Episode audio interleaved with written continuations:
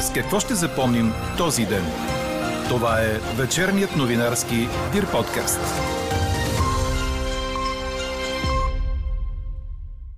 С това, че вместо да отидат за пенсии и здравеопазване, приходната агенция е отписала милиарди задължения. В същото време Министерството на околната среда и водите няма средства да изпълнява задачите си. Дясната ръка на Васил Бошков вече е в България и докато всички следят за връщането на Георги Попов, Дружество на Бошков съди държавата в Страсбург. Да се вакцинираш срещу COVID-19 е привилегия, а не нещо, за което трябва да те наградят, за да го направиш. Още от коментара на Мария Иванова, човек избрал да се вакцинира, очаквайте в този подкаст. Говори Дирбеге. Добър вечер, аз съм Елза Тодорова. Чуйте подкаст новините от деня на 21 май. Минималните температури утре сутрин ще бъдат ниски за месец май, от 5 до 10 градуса. През деня ще има незначителна облачност, намаляваща до слънчево време. Температурите ще се повишат и след обяд ще достигнат 21-26 градуса. Ще духа слаб вятър от юг. В неделя ще се затопли още до 25-30 градуса. Малко по-хладно ще остане по морския бряг, но ще бъде предимно слънчево и тихо. Понеделник ще има временни увеличения на облачността, но слаби превалявания са възможни само на места в планините. Ще бъде топло, между 24 и 29 градуса. Това е прогнозата за почивните дни на синоптика на Дир подкаст Иво Некитов. А ако все още не сте поздравили познатите си с имена Елена и Константин, направете го. Днес църквата почита паметта на светите равноапостоли Константин и Елена. Хората могат да бъдат насърчени да се вакцинират само по един начин, като им се обясни добре какво представлява този процес, за да не се страхуват от него. Така Мария Иванова, вече иммунизирана с първата доза от вакцината срещу COVID, коментира темата на днешната ни анкета, в която ви питаме, трябва ли да има стимули за вакцинация срещу COVID-19. Резултатът от гласуването и цялото интервю с Мария Иванова очаквайте в края на подкаст новините. Иначе за последното денонощие вакцинираните са 34 227. С това общо поставеният брой вакцини е над 1 милион и 225 хиляди.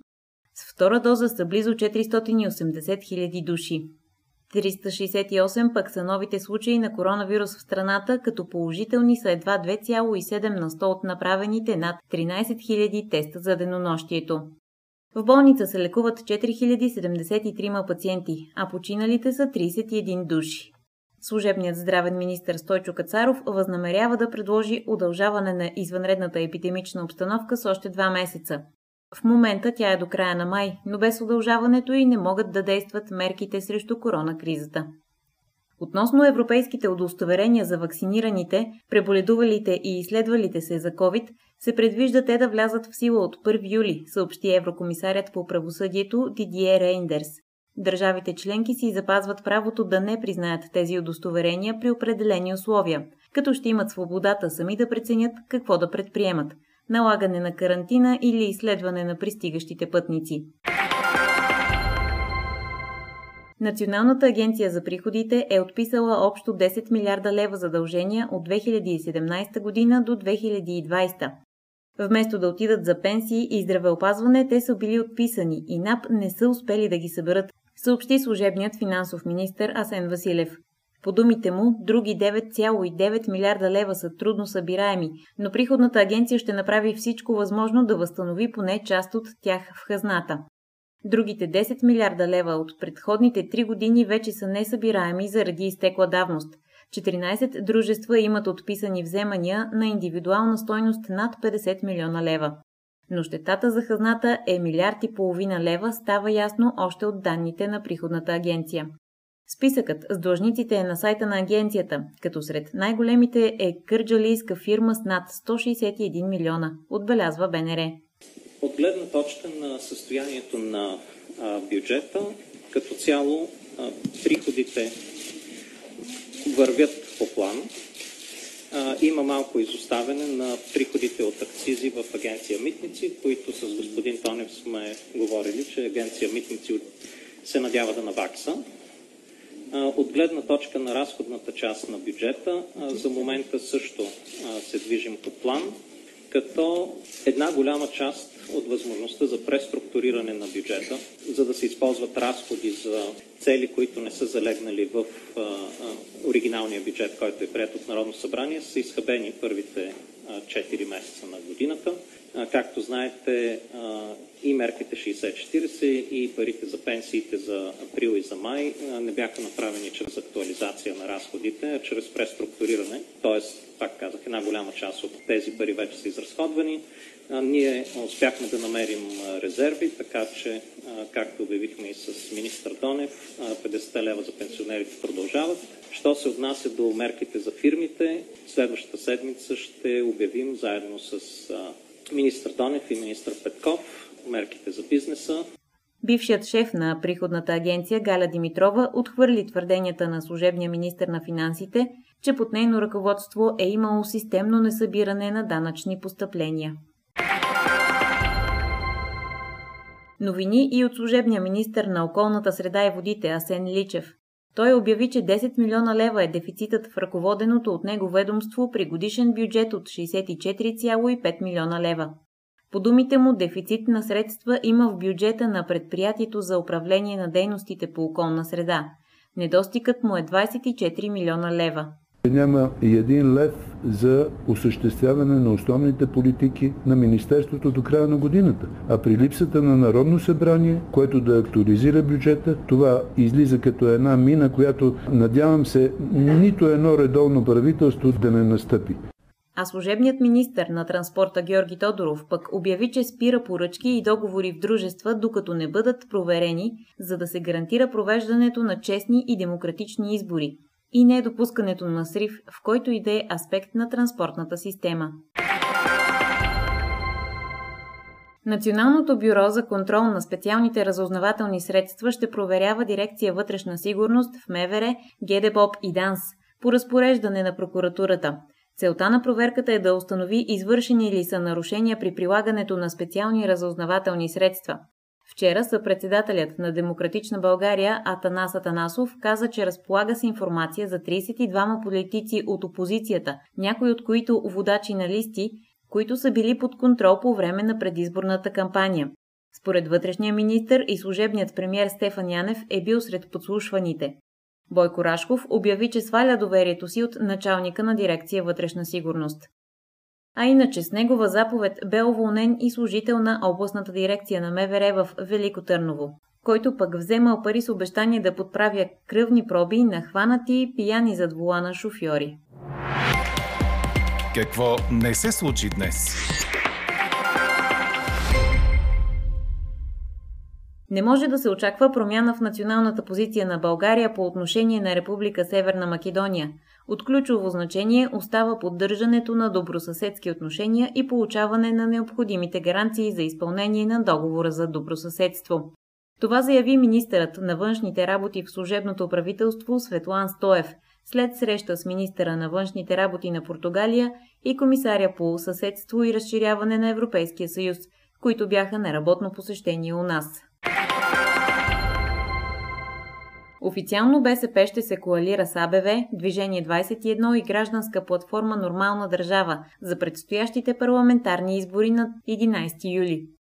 Това обяви лидерът на левицата Корнелия Нинова, която уточни, че споразуменията с тези формации все още не са подписани, но с висока степен на сигурност това ще се случи. Водят се разговори и с други от левия спектър, но за сега от БСП няма да обявят с кого. Не са водени преговори с Майя Манолова и Жан Виденов, уточни още Нинова. Георги Попов, познат като дясната ръка на Васил Бошков, се завърна в България. От миналия януари той беше в Обединените арабски емирства заедно с разследвания за 19 престъпления Бошков.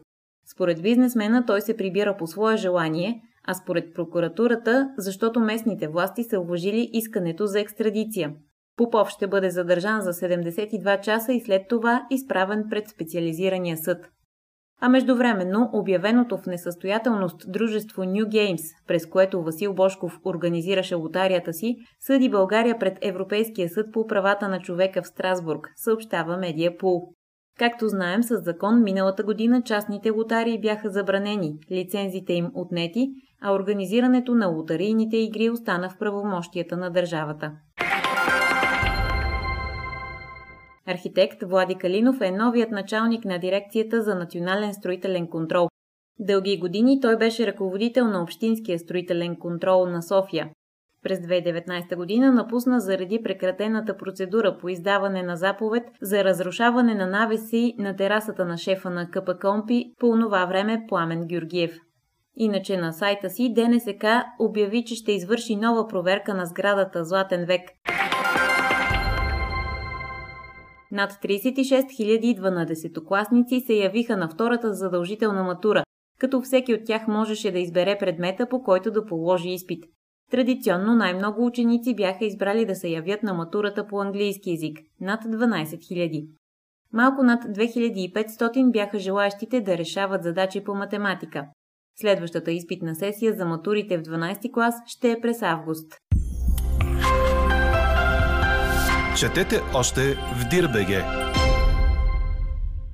Играчи на баскетболния тим на Черно море Тича са признали за участието си в уредени мачове. Това оповести клубният президент доктор Георги Ганчев на пресконференция днес, на която направи равносметка на сезона, в който варненци спечелиха едва два мача в първенството, предаде Корнер. Ганчев заяви, че преди месец играчи и треньори на клуба са се явили на полиграф, като четирима от баскетболистите се отказали да го направят. Треньорът Галин Стоянов също не се е тествал на детектора на лъжата. Двама от явилите се на полиграфа играчи са признали за участието си в уредени мачове, а един от онези, които са отказали, също е признал. Клубното първенство вече търси нов треньор за предстоящия сезон, както и се работи по селекцията. Чухте вечерния новинарски Дир подкаст. Подробно по темите в подкаста четете в Дирбеге. Какво ни впечатли преди малко? And that is Bulgaria! Виктория Георгиева успя да донесе петото класиране на България в финала на Евровизия с песента си Growing Up is Getting Old. Това й дава право да се бори за голямата победа на 22 май, събота. Другите класирани страни на финала от снощи са Сърбия, Албания, Гърция, Молдова, Финландия, също Албания, Португалия, Исландия, Сан Марино и Швейцария.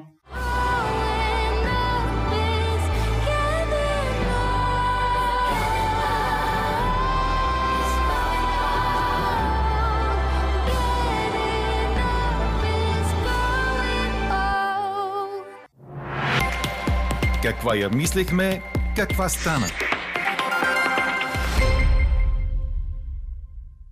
Трябва ли да има стимули за вакцинация срещу COVID-19? Превес от 72% в днешната ни анкета има отговорът не. Вместо да предлага стимули, държавата трябва да обясни добре какво представлява вакцинирането, за да няма страх от него. Това е привилегия, а не нещо, за което трябва да те наградят, за да направиш. Мнението е на Мария Иванова от София, която решила да се иммунизира срещу COVID-19, защото смята, че така е по-безопасно, отколкото да се чуди как ще преболедува вируса. Според нея предлагането на материални стимули за насърчаване на хората да се вакцинират би било грешка. А за такива примери ви разказахме в нашите подкасти днес. В няколко американски щата разиграват лотария на стойност от милиони долари, за да накарат повече хора да се иммунизират. В Тайланд печалбата от лотарията е крава. Чуйте какво още разказа Мария Иванова пред Елена Бейкова. Какво ви мотивира да се вакцинирате? Чисто медицински причини. Мисъл, много по-безопасно човек да се вакцинира, отколкото да предполага как ще преболедува. А и също възможността да се вижда по-безопасно с близки хора, които са в риск, примерно, по-възрастни. Как се вакцинирахте? Отидохте на зелен коридор или през личния лекар? На зелен коридор. Според вас, трябва ли и как могат повече хора да бъдат насърчени да се вакцинират срещу този вирус? Защото виждаме, че колкото и да се забърза темпото на вакцинация, все пак все още изоставаме. Може би трябва да се обяснява по-подробно процеса и безопасността Що се отнася до стимули, не смятам, че това е посоката. тези, които са подозрителни, ще станат още по-подозрителни, когато им се предлагат някаква награда. По-скоро трябва да се обяснява, за да може да се разбере. Това е въпрос на неразбиране и на незнание. Страха от вакцината. Това е единствената причина от незнание. А тези хора, които не се страхуват, а просто не се интересуват от това нещо, според вас как могат да бъдат насърчени? Същия начин трябва да се, трябва да се обясни чисто медицински, тъй като те, не желаяки да участват в това, хора, които са в един риск, като примерно болни с активно лечение, онкологично или други, които не, не могат да се вакцинират по медицински причини, са застрашени. Като общество ние не ги пазим, ако не, не го направим. Поне от тази гледна точка може да се убедят по този начин. А възрастните хора, според вас, как могат да бъдат насърчени? Има малко... За мен начин е един. Просто така да се обясни, че да се разбере какъв процес и да няма страх. Това е начина, защото стимули материални е голяма грешка. Изкривява се целият процес. По-скоро това е привилегия и трябва да се възприема като такава, не като нещо, което трябва да те наградят, за да го направиш. Цяло погрешна посоката. Така приключва днешната ни анкета. Новата тема очаквайте във вторник. Приятни почивни дни! Слушайте още, гледайте повече и четете всичко в Дирбеге.